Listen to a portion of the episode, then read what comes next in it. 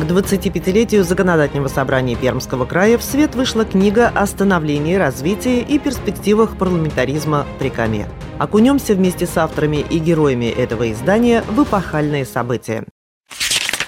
Год 1994. История, решение, парламент. Доподлинно известно, когда в Пермской области закончилась советская власть. 20 марта 1994 года. В этот день были избраны депутаты первого созыва Законодательного собрания, и эпоха Советов народных депутатов, которая длилась без четверти век, ушла в прошлое. Все только-только начиналось. Средством связи были пейджеры, а обычным делом было получать зарплату натурой. Так на НПО Кирова средняя зарплата составляла два велосипеда «Урал». А из каждого окна звучала группа кино.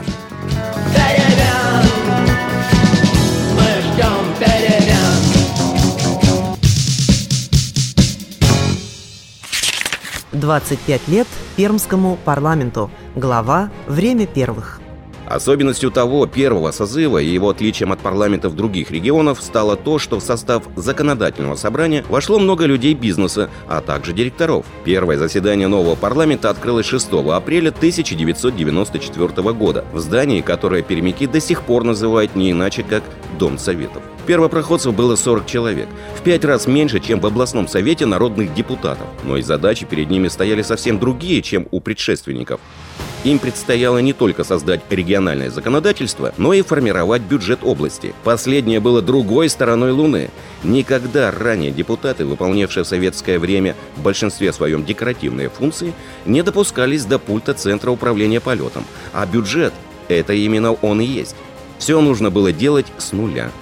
Первым председателем законодательного собрания большинством голосов был избран Евгений Сапира – профессор, первый заместитель главы администрации, к которому приклеилось прозвище «зам по рынку». Был советско-партийный представительный орган, областной совет, который назначался, избирался декоративно, а вот наш предшественник, областной совет, он уже был детем перестройки. И Но по... бюджетом не занимался. Не к этому принюхивались. Во-первых, толком не знали еще, что это такое. Во-вторых, администрация еще не отучилась делиться этим процессом. Но тем тем не менее, я не случайно, когда мы где-то десятилетия, по-моему, праздновали, начал с того, что мы являлись все-таки уже преемниками Совета. И если в процентах попытаться, наверное, процентов 30 мы унаследовали, а 70 процентов это уже были своего. То есть мы были уже дети не перестройки, а реформы Гайдара. Уже народ стал потихоньку забывать, что такое дефицит. И есть дефицит только одного – денег со всеми вытекающими отсюда последствиями. Поэтому действительно мы, э, если бы одним словом, это был первый меркантильный парламент областной, для которого главное было справедливость. Ну, заработать, во-первых, помочь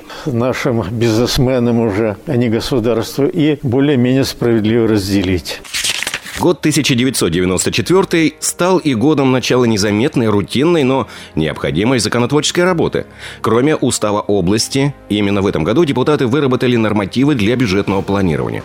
С одной стороны, это самое скучное, что может быть. С другой, одна из самых необходимых вещей для того времени. По словам Евгения Сапира, пермские законодатели сделали это первыми в стране, став авторами современного бюджетного процесса. Наш созыв 40 депутатов, мы очень трудно избирались. У меня конкурентами было 7 человек. На председателя было два очень сильных конкурента. Это очень была серьезная конкуренция, и надо было отрабатывать. То есть вот мы, ответственность перед избирателями для нас, это были не пустые слова. Это надо было пройти 200 встреч, глаза, как говорится, очная ставка. Вот прежде всего это, может, звучит как-то возвышенно, но это действительно было так. История, решение, парламент –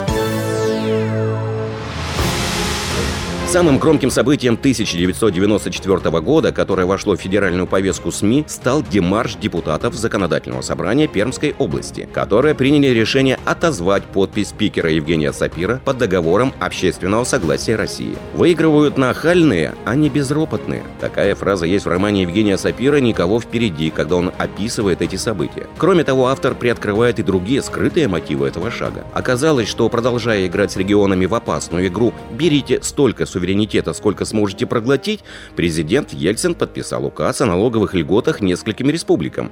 Москва по понятным причинам указ не рекламировала.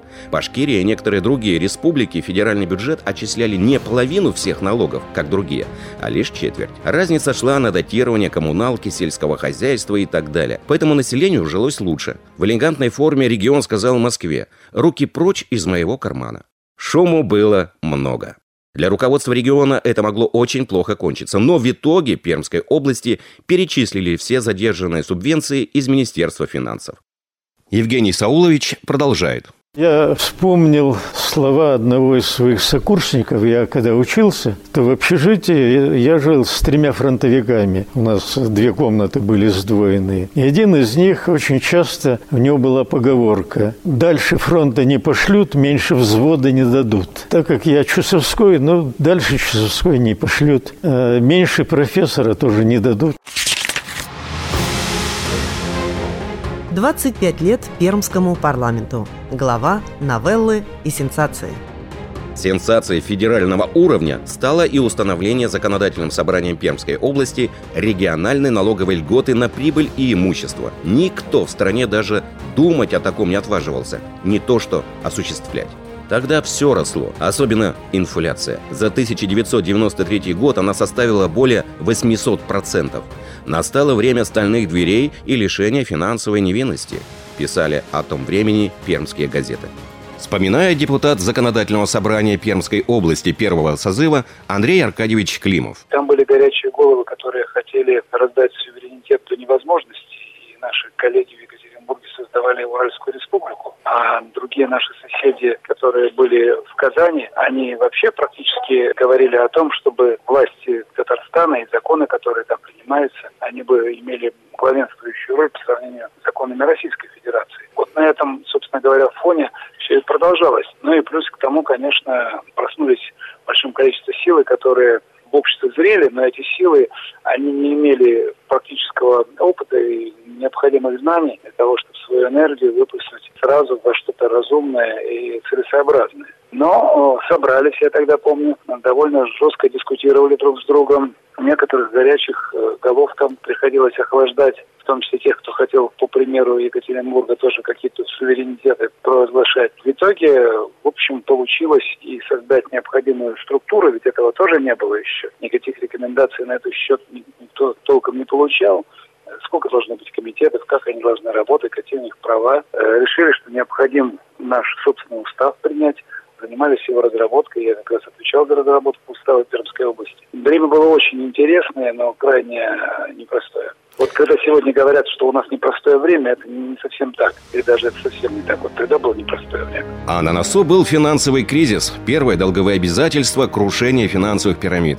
Но об этом в следующей передаче. Продолжим читать книгу, посвященную 25-летию законодательного собрания через неделю. История. Решение. Парламент.